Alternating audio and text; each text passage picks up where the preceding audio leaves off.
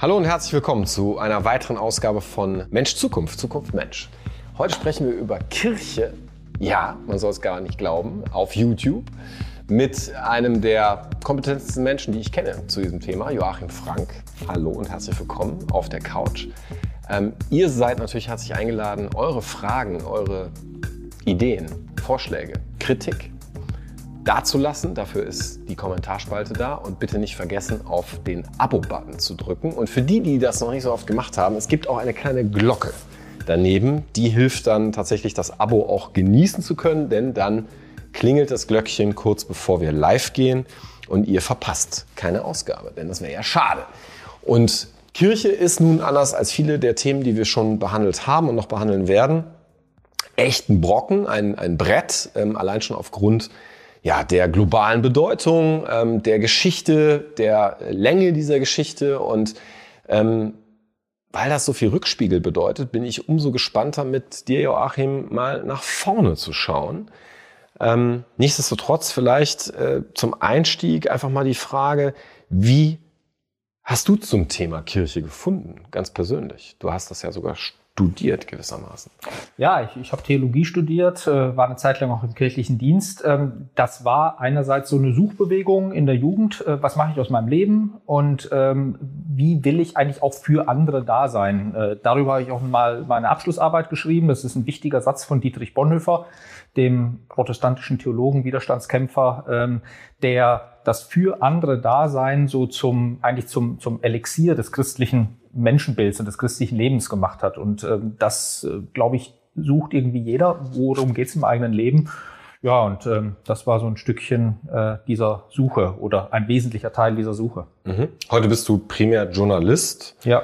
Und beschäftigst dich aus der Perspektive auch weiterhin viel mit Kirche, wenn ich das richtig sehe, aber eben auch nicht nur. Du hast da ein breites Spektrum ähm, für andere da sein. Ähm, du behauptest, das beschäftigt viele. Ich würde jetzt einfach provokant mal dagegen stellen, ähm, das beschäftigt vielleicht immer weniger Menschen, weil die äh, Leitfrage zu sein scheint, ähm, für mich selber da sein, äh, mein Leben optimieren. Ähm, wenn es geht, mit Hilfe von ganz viel Algorithmen, äh, die äh, alles Mögliche vermessen, was ich tue, mir Tipps und Tricks geben, wie ich noch mehr rausholen kann, wie ich noch effektiver leben kann, wie ich noch mehr rausholen kann aus der Restlaufzeit dieses persönlichen Lebens. Ähm, nimmst du das ähnlich wahr? Ähm, siehst du da ein Spannungsfeld? Ähm, oder ist vielleicht auch die ähm, Katastrophenlage, die wir gerade erlebt haben in Deutschland, in zwei Bundesländern, viel Wasser, was vom Himmel fiel, ähm, doch der Beleg für äh, deine Wahrnehmung aus, aus der frühen Zeit, äh, dass das für andere Dasein eigentlich unter allem liegt? Naja, solche Katastrophenlagen haben ja immer die Eigenschaft, dass sie, wie man so schön sagt, das Beste aus dem Menschen hervorholen und das Schlechteste aus dem Menschen hervorholen. Denken wir an die Anfang, Anfänge der Pandemie. Das Hamstern von Klorollen äh, war vielleicht äh, auf kleinem Niveau äh, so dass das Schlechteste, was hervorkommen kann. Man stelle sich jetzt mal vor, man käme in eine wirkliche Katastrophenlage, Krieg oder sonst irgendwie was, äh, wo dann jeder so das eigene Überleben sucht. Wie viel ist dann noch da von diesem Gemeinsinn und für, an, für andere da sein, an andere denken. Aber wenn man sich äh, die Geschichten aus KZs oder aus der Nachkriegszeit dann wieder anhört, dann gibt es tatsächlich auch immer beides, dass Leute sich aufgeopfert haben für andere. Und ähm, ich glaube, so im Kleinen hat man das jetzt bei der Flut doch auch wieder ganz gut mhm. gesehen, dass da äh, Leute gesagt haben, sie lassen alles stehen und liegen und gehen dahin und helfen, weil jetzt irgendwie Hilfe angesagt ist. Und ein Stückchen ist doch da auch immer so dieses Ding, wie wäre es denn jetzt, wenn es nicht so ginge? Wenn ich jetzt da stünde, hätte nichts mehr, wäre ich vielleicht auch dankbar dafür, wenn die Nachbarn kommen und wenn Freunde kommen oder auch wildfremde Menschen kommen und sagen, ich will dir jetzt helfen. Also insofern glaube ich, ist immer beides da. Und dieses sich selbst optimieren und äh, nur aus seinem eigenen Leben was machen, das würde ja dann nicht funktionieren wenn man das nicht auch irgendwie ein Stück mit anderen teilen könnte. Ich glaube, so diese ganzen, diese Totalmonaden oder diese äh, Total-Egoisten, die nur für sich selber da sind, das ist ein Zerrbild. Ich glaube, auch heute wollen die äh, Leute äh, in dem, was sie tun, Erfüllung finden und das mit anderen teilen. Und dieses für andere Dasein, das, wenn man das jetzt aufs Christliche nochmal bezieht, dann kann das natürlich ganz schnell irgendwie so verzopft werden. So, äh, ich muss mich aufopfern und ich darf gar nicht an mich selber denken. Ähm, als ich studiert habe, war immer der Begriff der, ähm, der, hm, der Selbstoptimierung oder der, der, äh, der Selbstfindung und der Selbsterfüllung äh, immer so ein bisschen schlecht angesehen. Ja, also aus dem eigenen Leben selber was machen, das ist nicht gut, sondern man muss immer nur für die anderen da sein. Ich glaube, das ist verkehrt, sondern äh, das, es muss mir schon auch gut gehen mhm. mit dem, was ich da tue. Mhm. Äh, sonst wird es irgendwie verbiestert.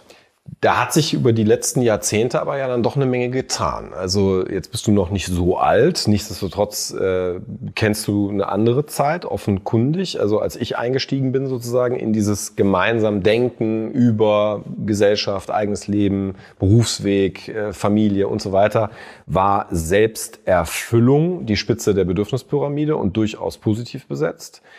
Ja. Ähm, dann ähm, kam die Selbstoptimierung dazu. Ich würde sagen, das fing frühestens ja so in den 2000er Jahren an, als eben auch äh, Technologie zunehmend zur Verfügung stand. Und heute habe ich schon den Eindruck, auch ähm, zunehmend durch die einsetzenden Folgen dieser Technologisierung äh, aller Orten, dass ja sogar äh, sehr mächtige Konzepte, wie zum Beispiel das der Öffentlichkeit, also auch der gemeinsamen Öffentlichkeit, ja tatsächlich strukturell zu zerfallen scheinen. Stichwort äh, Bubbles, äh, Filterblasen, ähm, die zunehmende Polarisierung von Gesellschaft. Gleichzeitig, jetzt äh, versuche ich mal eine Brücke ins Thema Kirche zu bauen, rennt dieser Institution ähm, ihre Mannschaft sozusagen zunehmend von Bord das müssen wir uns ja nicht ausdenken, sondern das sind ja harte Zahlen, Daten, Fakten. Braucht man nur zum Amtsgericht Köln zu gehen und zu fragen, wie viele letzten Monat wieder ausgetreten sind. Ne? Ja, oder wann man den nächsten Termin bekäme. Genau. Ja, ähm, und gleichzeitig scheint aber auch die, die Suche nach Sinn, die ja vielleicht mal eine wichtige Funktion auch von Kirche war, also als Heimat für diese Frage und vielleicht auch mögliche Antworten, ja nicht kleiner geworden zu sein.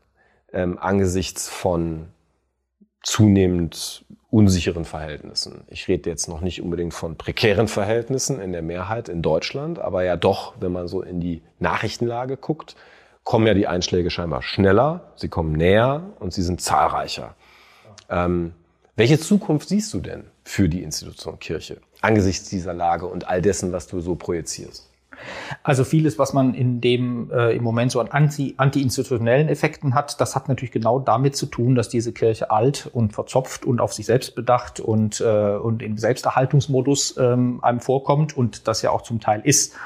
Also äh, Mensch, Zukunft, das scheint bei Kirche ja ein gewisser Gegensatz zu sein, insofern als diese Institution, so, so wie sie sich darstellt, ich rede jetzt vor allem von der katholischen Kirche erstmal, ja ihre eigene Zukunft immer schon irgendwie hinter sich zu haben scheint. Also das scheint ja irgendwie ein überlebtes und überkommenes Konzept zu sein.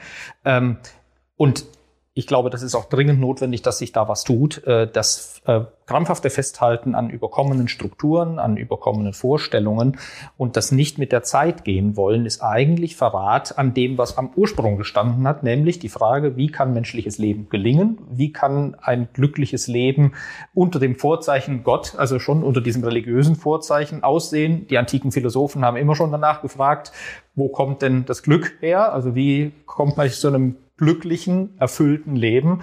Und ähm, auf diese äh, auf diese Frage versucht Jesus eine Antwort zu geben und legt dazu Konzept vor, wenn man so will. Ja, und das steht am Ausgangspunkt. Und dass das immer wieder übersetzt werden muss in die jeweilige Zeit hinein, das erscheint mir sowas von offensichtlich. Äh, und die Kirche hat es auch eigentlich immer wieder geschafft, über ihre 2000 Jahre Geschichte mit einem sage ich mal, gewissen katholischen Verspätungskoeffizienten immer doch noch mal wieder den Anschluss an solche Themen und solche Fragen zu finden. Sonst wäre sie, glaube ich, auch untergegangen. Das ist so ähnlich wie mit einem äh, völlig statischen Bau, der nicht irgendwie in sich äh, noch mal wieder flexibel ist. Der bricht zusammen, wenn es Erdbeben kommt. Und äh, die Kirche ist im Moment in so einem, in so einem Schwanken. Und wenn sie glaubt, äh, durch Starrheit äh, sich behaupten zu können, dann wird sie zusammenbrechen.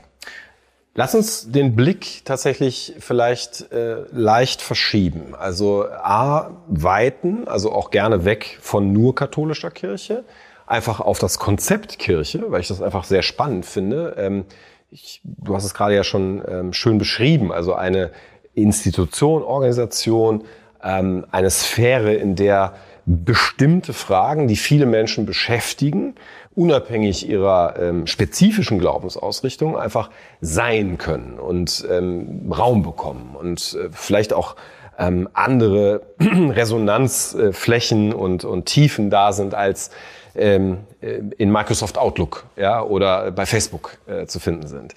Ähm, und gleichzeitig auch noch mal mehr nach vorne schauen, weg von den aktuellen Schwierigkeiten, den Rissen vielleicht in so einem statischen Gebäude.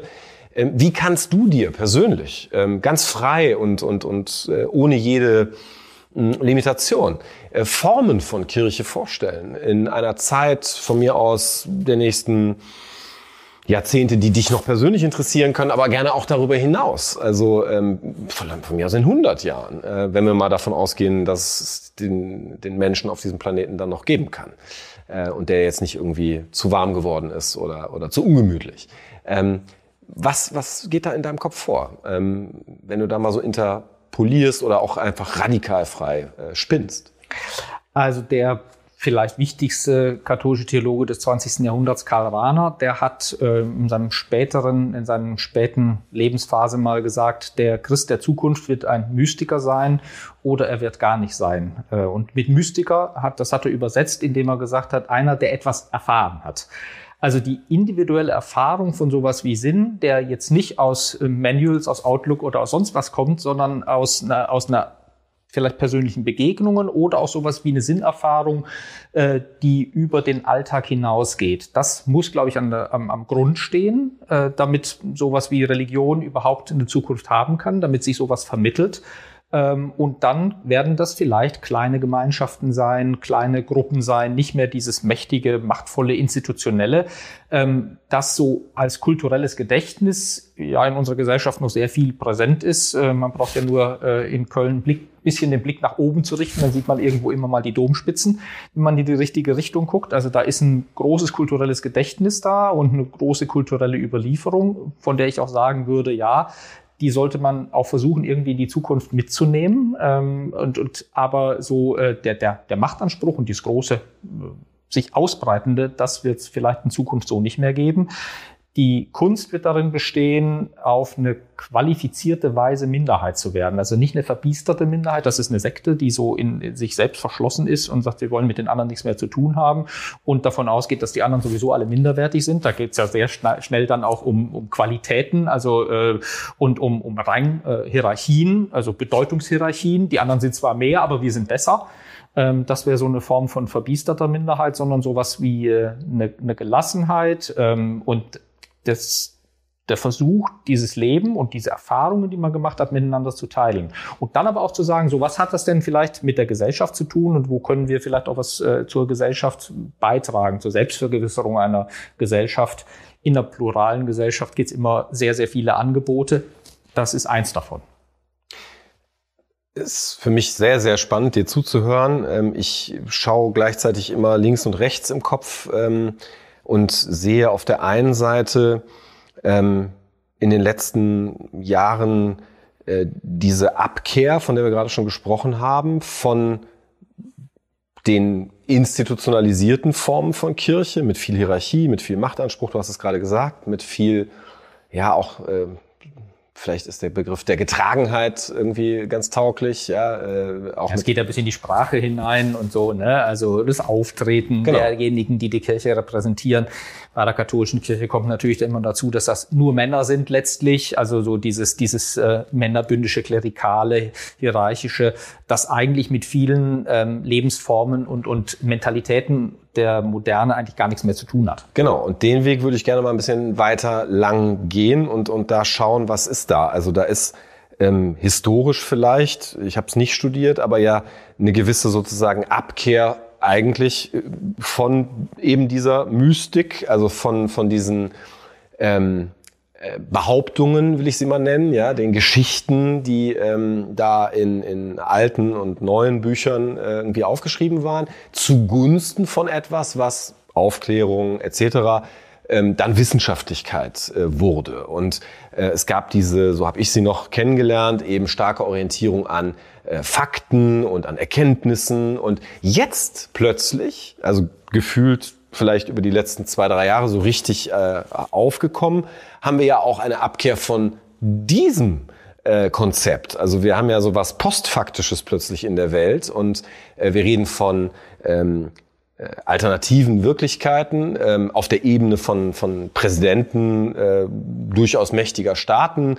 Wir ähm, erleben reihenweise Talkshows, in denen Menschen sitzen, die sagen, ja Moment, also das ist Ihre Meinung, ich habe eine andere und es gibt eine für mich äh, zutiefst äh, verstörende äh, sozusagen Abkehr von dieser äh, Faktenorientierung, einer, einer wissenschaftlichen gemeinsamen Grundlage in Gesellschaft. Ähm, und jetzt sagst du, ähm, es gibt trotzdem eine Sehnsucht nach einer, ich würde sie jetzt dann neuen Mystik nennen, in dieser ansonsten ja auch zunehmend transparenter werdenden Welt, in der wir alles vermessen, in der jeder Parkplatz einen Sensor bekommt, in der äh, jede Uhr einen Sensor hat, in der jeder Mensch eigentlich so eine Art laufendes Observatorium ist, ja, in alle möglichen Schichten, äh, Datenschichten unserer Existenz. Ähm, wie bringst du das alles zusammen? Äh, Religion hat natürlich auch immer die, äh, die Gefahr oder so die, die Versuchung abzudrehen. Also die Verschwörungserzählungen haben ja ähm, ein religiöses Muster, wenn man so will. Also was nicht äh, an den Fakten orientiert ist, was nicht naturwissenschaftlich nachprüfbar ist, das ist eine Schnittmenge. Und deswegen muss man da auch immer aufpassen. Das Christentum hat eigentlich in, äh, dann, wenn es auf seiner Höhe war, äh, sich eigentlich immer dem auch verweigert, äh, zu sagen, wir bringen die einfachen Lösungen, wir wissen immer alles ganz genau sondern äh, hat gesagt, äh, ist die Wirklichkeit ist immer noch ein Stück komplizierter. Und ähm, diejenigen, die die zu einfachen Antworten geben, vor denen gilt es eigentlich aufzupassen. Ähm, das, was das Christentum beizutragen hat, was, äh, glaube ich, da ganz gut reinpasst, ist äh, nicht so sehr, dass man die Bibel nimmt und sagt, da steht jetzt erstens, zweitens, drittens und das ist jetzt ein Manual und das stimmt womöglich auch alles noch naturwissenschaftlich. Das ist so diese Galilei-Diskussion. Äh, und wenn, wenn dann die Kirche behauptet, nein, äh, die Erde dreht sich, äh, die Sonne dreht sich um die Erde, dann muss das auch so sein. Ähm, ich glaube, darüber muss man hinausgehen und sagen, wie lese ich denn solche Bücher und wie lese ich denn diese alten und neuen Schriften? Die Kirche und das Christentum wird nicht anders können, als sich immer wieder auf diese 2000 Jahre alte Ursprungsurkunde und in, wenn man das Alte Testament noch dazu nimmt, ja noch ältere Ursprungsurkunde zu beziehen. Ich höre dann oft so, äh, so, so Einwände, ja, was will man denn äh, mit diesen alten Geschichten von irgendwelchen äh, Schafzüchtern oder, oder Nomaden, äh, was wollen die denn uns heute sagen? Wenn man da aber mal genau reinschaut, dann sind das ja äh, Symbolgeschichten und äh, Symbole oder also Urerfahrungen, die damit ähm, verdichtet werden. Das ist letztlich Poesie. Und, äh, und da nochmal daran anzuknüpfen und zu schauen, was könnte uns das denn zu sagen haben? Das kann man etwa mit den Gleichnissen Jesu oder so, das kann man da sehr gut machen und, äh, und da wird man immer auch wieder was finden. Bis hinein sogar in so, ähm, so Gedichte, also richtig Poesie, wie sie zum Beispiel die Psalmen sind, also Gebete aus dem Alten Testament, ähm, die sprechen in ihren Grunderfahrungen auch heute noch an. Mhm, mhm. Also da komme ich gut mit. Gleichzeitig äh, denke ich gerade so Windows 95, 97, äh, ich glaube dann kam XT oder sowas, ich weiß es gar nicht. Ähm, und die Erfahrung, auf die ich hin will, ist, irgendwann sind diese ähm, Iterationen solcher Fortschreibungen ähm, offensichtlich so buggy, würde man heute sagen. Also da stecken so viele Fehler drin, dass man doch einen radikalen Schnitt braucht und im Grunde parallel eine komplette Neuentwicklung anstreben muss. Die kann ja aus dem gleichen Hause kommen, ähm, ist aber wirklich dann auch ein radikaler Schnitt. Gibt's aber, gibt's aber oder mhm. gab's. Kirchengeschichte, also sowas wie äh, Franz von Assisi oder andere Ordensgründer, äh, Benedikt von Nursia, der Gründer eigentlich des abendländischen Mönchtums, das waren immer so, das waren eigentlich immer radikale Schnitte, mhm. ausgehend von der Ursprungsurkunde. Also mhm. die haben gesagt, nee, so kann es nicht weitergehen. Mhm. Franz von Assisi ganz deutlich, eine, eine verfettete, verweltlichte Kirche, hatte gesagt, nein, so ist das nicht gemeint, das muss ganz anders gehen. Mhm. Und dann dieses Konzept der radikalen Armut äh, und, und äh, teilweise auch wirklich völlig abgedrehte Sachen, die der gemacht hat. Gegenschnitt. Würdest du dich getrauen, das mit so einem Gegenschnitt in die Welt der, der digitalen Moderne als Disruption äh, zu etikettieren? Ja, absolut. Okay. Absolut. Äh. Dann wäre ein Franz von Assisi gewissermaßen auch in der Geschichte dieses Formats, in dem wir uns hier gerade treffen, ein Ninja. Wir hatten nämlich hier einen Gast, der hat uns erzählt, wie das funktioniert, auch in großen Unternehmen.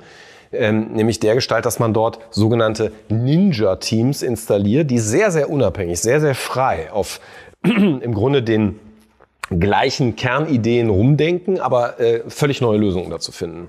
Wo glaubst du, wieder mit Blick auf die Zukunft und das Thema Kirche, werden denn die zukünftigen Assisis sozusagen auftauchen? Ähm, wird das ähm, das deutschsprachige Europa sein? Ist das Köln? Oder ähm, wenn du dir wirklich mal den kompletten Globus schnappst äh, und den Finger drauflegen sollst, worum ich dich jetzt bitte, ähm, wo glaubst du, werden diese, diese neuen Konzepte, diese disruptiven Momente vielleicht entstehen? Vielleicht ist es auch nicht ein Ort, vielleicht sind es mehrere oder es ist eine Zone, aber äh, wie sieht's aus? Hast du eine Idee? Ja, leider würde ich mal sagen, dass das alte Europa ist jetzt, äh, glaube ich, nicht so sehr der, der Ort oder der, der, der Herd, an dem solche äh, neuen ähm, Rezepte ausprobiert und gekocht werden. Ähm, wenn man mal sich in der Welt umschaut, also in den letzten 20, 30 Jahren äh, waren es äh, die vielleicht die Basisgemeinden in Südamerika, wo Christentum plötzlich auch äh, mit Sozialismus verbunden worden ist, also mit, äh, mit Marxismus verbunden worden ist, aus dem Gedanken heraus, das muss doch auch in Diesseits schon was bedeuten, das muss doch was für die Gesellschaft bedeuten. Also quasi, wie Marx gesagt hat, wir müssen das äh, vom Kopf auf die Füße stellen. Äh, das ist da passiert. Ähm, und ja, äh, also Deutschland, Europa wahrscheinlich eher nicht. Äh, das ist tatsächlich auch äh, etwas, woran vielleicht äh, man hier so leidet, dass der Versuch, Reformen und Reformen zu machen und nochmal irgendwie was weiterzuentwickeln, eben nicht disruptiv ist, sondern eher das Evolutionäre probiert. Das kommt aber an Grenzen, weil dann natürlich auch die Beharrungskräfte groß sind und dann äh, kommt man immer in so ein Ringen, wer ist jetzt der Stärkere und, und äh, wer hat am Ende das Sagen. Und da sind wir vielleicht noch relativ nah dran an, an Rom. Übrigens auch so ein Disrupteur, wenn man so will. Äh, auch Luther war äh, vor 500 Jahren so ein Disrupteur, der gesagt hat, so kann es nicht weitergehen und wir müssen was anderes machen. Wo diese Franziskus-Luther-Gestalten sind, ja, das ist, äh, das ist ex post immer leichter. Klar, aber bleiben wir trotzdem kurz dran. Also wo sind die Mark Zuckerbergs, die Elon Musks, die ja. ähm, die Jean d'Arcs sozusagen dieser, dieser Zeit, die vor uns liegt. Ähm, vielleicht gar nicht so geografisch, sondern auch ähm, rein vom ähm, Geist, vom Spirit, würde man im Startup sagen. Ähm, wo siehst du so Ansätze? Gibt es zum Beispiel ähm, in der Kirche, die du am besten kennst, gibt es dort ähm, so informelle vielleicht Organe, gibt es Labore, Thinktanks, Denkfabriken, äh, die nicht sozusagen in der offiziellen Nomenklatur, im offiziellen Organigramm stehen, wo du sagst, also da an, an, an der Stelle, da, da habe ich ein gutes Gefühl, da, da brodelt was, da braut sich was zusammen, von dem du dir viel versprichst in Bezug auf diese Zukunft. Also interessanterweise sind das tatsächlich äh, äh, ganz alte Modelle, nämlich tatsächlich die Orden, ähm, mhm. äh, die ja mit ihrem äh, Anspruch radikales Leben, also Armut, Ehelosigkeit, Gehorsam, diese berühmten evangelischen Räte, ähm, äh, raus aus dieser Welt, aber oder raus aus den Mechanismen dieser Welt, aber trotzdem in der Welt bleiben. Ähm, da würde ich sagen, so für die Zukunft von Kirche äh, finde ich das heute noch mit am spannendsten, weil da immer noch Einzelne reingehen und sagen so, das, was äh, da in diesem 2000 Jahre alten Buch steht oder was dieser Jesus mir zu sagen hat, das ist von solcher Kraft, dass ich mein Leben ganz auf diese Karte setze und dann eben auch rausgehe aus den Mechanismen und, und Strukturen, ähm, die so diese Welt normalerweise kennzeichnen. Da ist für die Zukunft der Kirche einiges drin und da ist auch was drin, was ich glaube, was für so eine äh, Zukunft von Kirche total entscheidend ist, nämlich sowas wie Charisma. Also die Ausstrahlung, die der Einzelne hat oder die Einzelne hat, ähm, das lässt sich, glaube ich, nicht antrainieren oder anlesen. Äh, und das sind, sind auch keine, äh, auch keine künstliche Intelligenz kann das leisten. Danke. Ähm, ich wollte nämlich gerade fragen, also sich auch nicht modellieren in Software. Nee. Okay. Nee, nee. Also man kann die Tools alle nutzen irgendwie, aber das, wo äh, Leute ergriffen sind, also Charisma würde ja immer bedeuten, das ist eine Ausstrahlung, wo jemand sagt, boah, da, da, äh, da kommt was in Gang, da ist eine Inspiration, da ist was Elektrisierendes oder da ist was Begeisterndes. Wir haben in der Kirche sehr deutlich gesehen, dass das immer auch äh, eine abgründige Seite hat. Der Machtmissbrauch, auch der sexuelle Missbrauch hat ja oft damit zu tun, dass Leute die, die Ausstrahlung, die sie haben, missbraucht haben. Also man muss das immer auch kritisch sehen. Den Gurus nachzulaufen kann auch immer sehr gefährlich sein.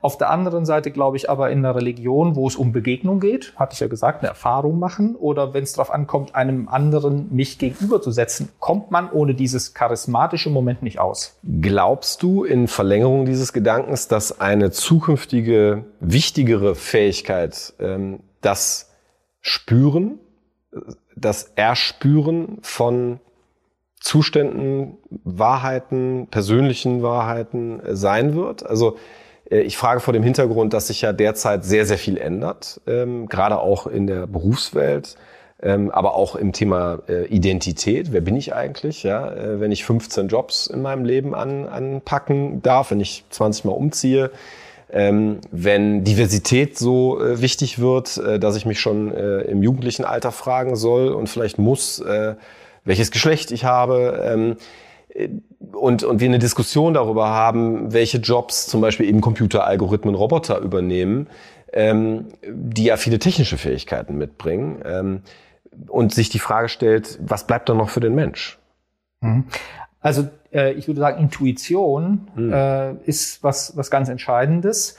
Ähm, ich würde jetzt nicht sagen, äh, dass das könnte ja auch leicht so einen anti-intellektuellen Touch kriegen, so wenn man spüren sagt, Emotionen, ne? also ja, das, das Hirn ausschalten und nicht mehr denken, das ist gar nicht gemeint. Nee. Äh, das meinte ich vorhin, das macht das, das Christentum da spannend, wo, wo es den, den Kopf einschaltet, den mhm. Intellekt einschaltet mhm. und sagt, nee, nicht die einfachen Lösungen und nicht so nur Kuschel und Wohlfühlen.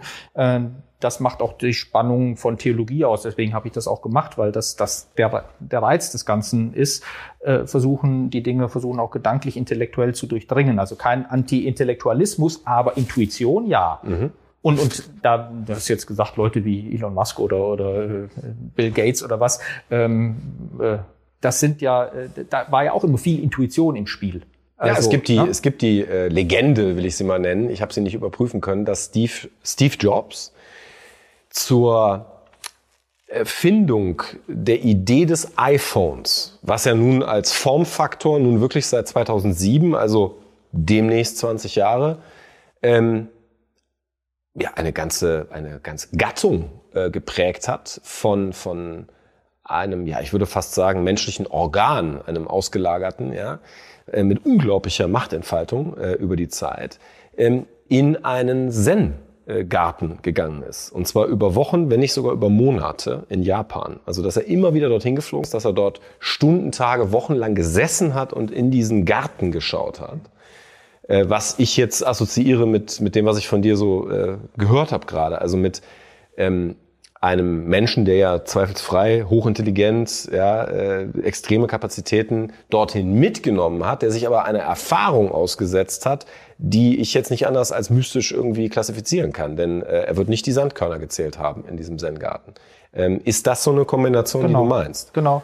Äh, und das, ich meine, deswegen sind ja auch Klöster äh, oder die, die Orden äh, auch so attraktiv, dass da, also jetzt nicht, dass der Leute dauernd hingehen, aber so Kloster auf Zeit oder so Auszeiten suchen, ähm, das, glaube ich, macht auch genau das aus. Rausgehen aus den normalen Rhythmen, aus den immer schneller, äh, schnelleren, immer beschleunigten Lebenswelten heraus und in andere Rhythmen rein. Das ist ja ein sehr stark durchrhythmisiertes Leben, äh, das auch sehr anspruchsvoll ist. Also ist ja, also wer glaubt, er könne ins, äh, im Kloster der Welt entfliehen und den Herausforderungen der Welt entfliehen, der wird da garantiert scheitern. Deswegen habe ich da vorhin äh, gar nicht nachgefragt, weil sich für mich das sofort erschlossen hat äh, und wir ja da eine Fährte sehen heute schon, weil sich sozusagen die neue, die moderne, die digitale Welt und diese Klöster ja heute schon extrem nah zu sein scheinen. Also ich kenne ganz viele ähm, Unternehmer, Entrepreneure, Vordenker, Kreative, die ja heute mit Institution, Kirche, Gottesdienst und Co. nichts anfangen können, aber eben in diese Klöster gehen, um dort Stille, Detox, Abstand, Distanz, Einkehr und so weiter zu finden. Also insofern konnte ich mit dieser These sehr viel anfangen, dass sich dort vielleicht auch viel Zukunft zusammenbraut, ähm, wo auch immer sie hinfließt. Also ob sie dann in die, in die ähm, wir haben ja gesagt, Disruption von, von Konzept Kirche, katholische Kirche fließt oder vielleicht auch in die Gründung eines äh, Startups, was mit Religion und Kirche gar nichts zu tun hat. Ja, und das ist oft auch eine Kombination, die Leute, die da hingehen. Das ist einerseits der Spirit von solchen Orten, mhm. also so der, der das, das Lebensgefühl, der Rhythmus, mhm. den so ein Kloster hat und ein Klosterleben hat, aber oft auch Personen, die da sind, dass dann äh, so, so ein Mönch oder eine Nonne ist, äh, wo man plötzlich merkt, das, was ich sagte, Charisma, äh, mit, wenn ich mit der rede, da, da nehme ich was mit. Mir sind auch solche Leute schon, schon begegnet, so, ähm, wo ich so dachte, ja, jetzt ähm, etwas äh, altmodisch formuliert, jetzt bin ich einer Heiligen oder einem Heiligen begegnet. Also wo man so denkt, ja, das, wow, so, äh, und gut zuhören. Was haben die zu sagen? Und was, äh, was spiegeln die einem auch? Äh, also das ist immer so Ort und Zeit und Begegnung mit Leuten. Das Problem ist nur natürlich, äh, die, die, all die Manager, die Leute, die da hingehen und sich was holen, wenn die Klöster immer kleiner werden und die Ordensgemeinschaften immer kleiner werden, irgendwann sind dann vielleicht keine mehr da, die dann noch was zu geben haben. Das sagen natürlich auch die, die, die Ordensleute, die Mönche oder Nonnen, wir werden immer weniger. Wo ist der Punkt, wo wir das Licht ausmachen müssen? Ich äh, habe gerade tatsächlich, äh, ich weiß nicht, ob die Kamera das sehen kann, Gänsehaut bekommen, äh, als du davon äh, erzählt hast. Und äh, werde auch tatsächlich ein bisschen traurig, weil äh, ich natürlich parallel den Blick auf die Uhr habe und äh, unsere Zeit sich schon dem Ende neigt. Ähm, und du gerade in den letzten zwei Minuten nochmal äh, Themen aufgebracht hast, äh, die mich sehr stark äh, spüren lassen. Da möchte ich eigentlich viel mehr noch erfahren und, und nachfragen. Insofern äh, mache ich schon mal äh, die Bitte fest, äh, dass du wiederkommst und wir das vielleicht nochmal äh, verlängern und vertiefen. Äh, ich kann aber auch nicht raus aus dem Gespräch, um noch, äh, ohne noch sozusagen einen Aspekt wenigstens äh, kurz anzusprechen, der vielleicht direkt anknüpft an das, was du gerade gesagt hast. Also auf der einen Seite nicht nur äh, Mitgliederschwund, die Leute laufen weg, sondern auch ähm, in diesem hochinteressanten Bereich dieser ähm, Klöster und, und Orden ähm, eine, eine Schrumpfung, eine, eine Dezimierung von vielleicht auch charismatischem sozusagen Personal, sondern gleichzeitig weltweit eine explosionsartige Zunahme an Erkrankungen von Menschen in dieser modernen, hochgetakteten Welt. Und zwar nicht nur mit den uns sehr wohlbekannten schon Zivilisationskrankheiten wie Krebs und Parkinson und Co., sondern mit mentalen ähm, Krankheitsbildern, also Depressionen als ein Beispiel. Und ich habe hier ein Buch liegen, ähm, auf das können wir jetzt auch nicht mehr wirklich eingehen, aber ich zeige es euch mal.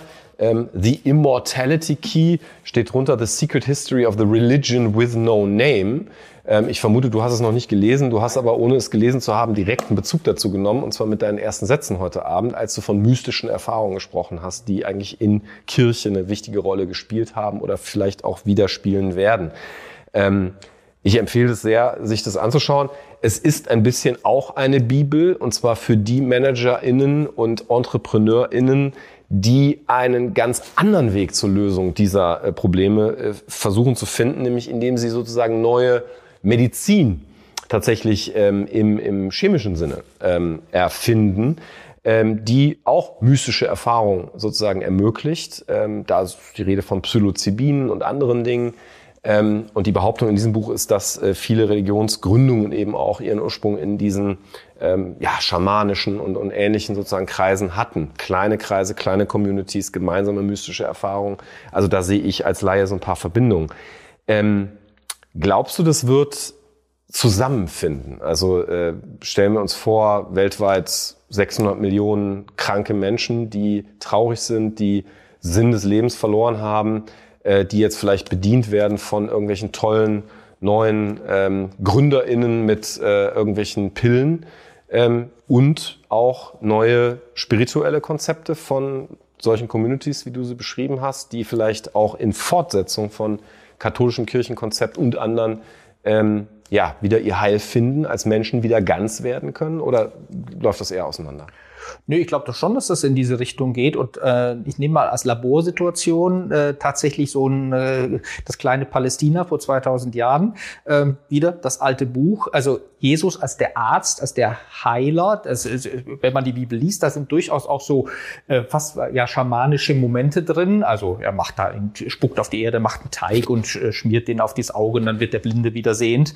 Ähm, und dann wieder auf die Symbolgeschichten gehend, Jesus der Heiler, Christus der Heiland, äh, der Arzt, der die Menschen gesund macht, von den Krankheiten erlöst, von den Krankheiten befreit. Und ähm, hoch umstrittener, aber in diesem Fall sehr wichtiger Theologe Eugen Drewermann, der hat gesagt, Christentum ist die Befreiung von der Angst. Also von der Angst um sich selbst, von der Angst vor dem Tod. Ähm, also dass viele dieser Krankheiten haben ja auch mit Angst zu tun, mit den mit allen möglichen Ängsten und ähm, dem auf die Spur zu kommen und ein ganzheitliches Konzept zu haben von körperlicher Gesundheit, seelischer Gesundheit, Laborsituation Palästina. Das kann man alles in der Bibel nachlesen. Ja, ähm, danke für dieses Schlusswort, als dass ich es nehmen muss, ja, auch wenn mir ein bisschen äh, das weh tut, dass ich das jetzt sagen muss. Ähm, ich habe ganz viel mitgenommen. Ich hoffe, es hat dir auch ein bisschen Spaß gemacht und ich hoffe vor allem, euch hat es auch inspiriert. Ähm, mir stellen sich gerade 50 Fragen. Die Frage ist, stellen sich euch auch Fragen? Dann wäre es total cool, wenn ihr sie wirklich auch ähm, erwähnt, bei uns lasst, zu uns schickt. Ihr habt damit angefangen, ähm, das wird mehr und ich wünsche mir da noch viel, viel mehr. Ihr könnt das tun, wo ihr Lust habt. Ihr könnt es auf Insta machen, auf Twitter machen, ihr könnt es auf TikTok tun, ihr könnt es bei LinkedIn machen, ihr könnt es auch per WhatsApp äh, tun oder uns einfach ganz äh, altmodisch eine E-Mail schicken. Ähm, von euch und eurem Feedback und unser Miteinander lebt das hier. Natürlich auch und vor allem von unseren Gästen, von dir heute, Joachim. Ähm, wenn du dir jemanden aussuchen dürftest, äh, den du nach dir auf diese Couch setzt, wer wäre das? Ähm, eine Freundin, die ist Professorin hier an der Kölner Uni, äh, Juristin, beschäftigt sich viel mit künstlicher Intelligenz. Okay. Und ähm, so, die glaube ich wäre auch mal spannend für dich. Okay. Ja, dann äh, werden wir sie bestimmt einladen. Nochmal danke und euch tschüss, bis zum nächsten Mal. Bleibt uns gewogen, abonniert den Kanal. Stellt euch die Erinnerung ein und ähm, schaut euch den Rest der spannenden Gespräche an, die wir hier bei Mensch Zukunft, Zukunft Mensch für euch zu bieten haben. Das war Mensch Zukunft, Zukunft Mensch. Vielen Dank fürs Zuhören. Euch gefällt, was ihr gehört habt? Dann sagt es gerne weiter. Ihr findet Mensch Zukunft auf Instagram, Twitter und Facebook und unter menschzukunft.ganaka.com. Ihr wollt meine Gäste auch mal live sehen und euch im Chat mit anderen austauschen? Dann schaut gerne jeden Mittwoch um 20 Uhr auf unserem YouTube-Kanal vorbei. Den Link findet ihr in der Podcast-Beschreibung. Ich freue mich auf euch.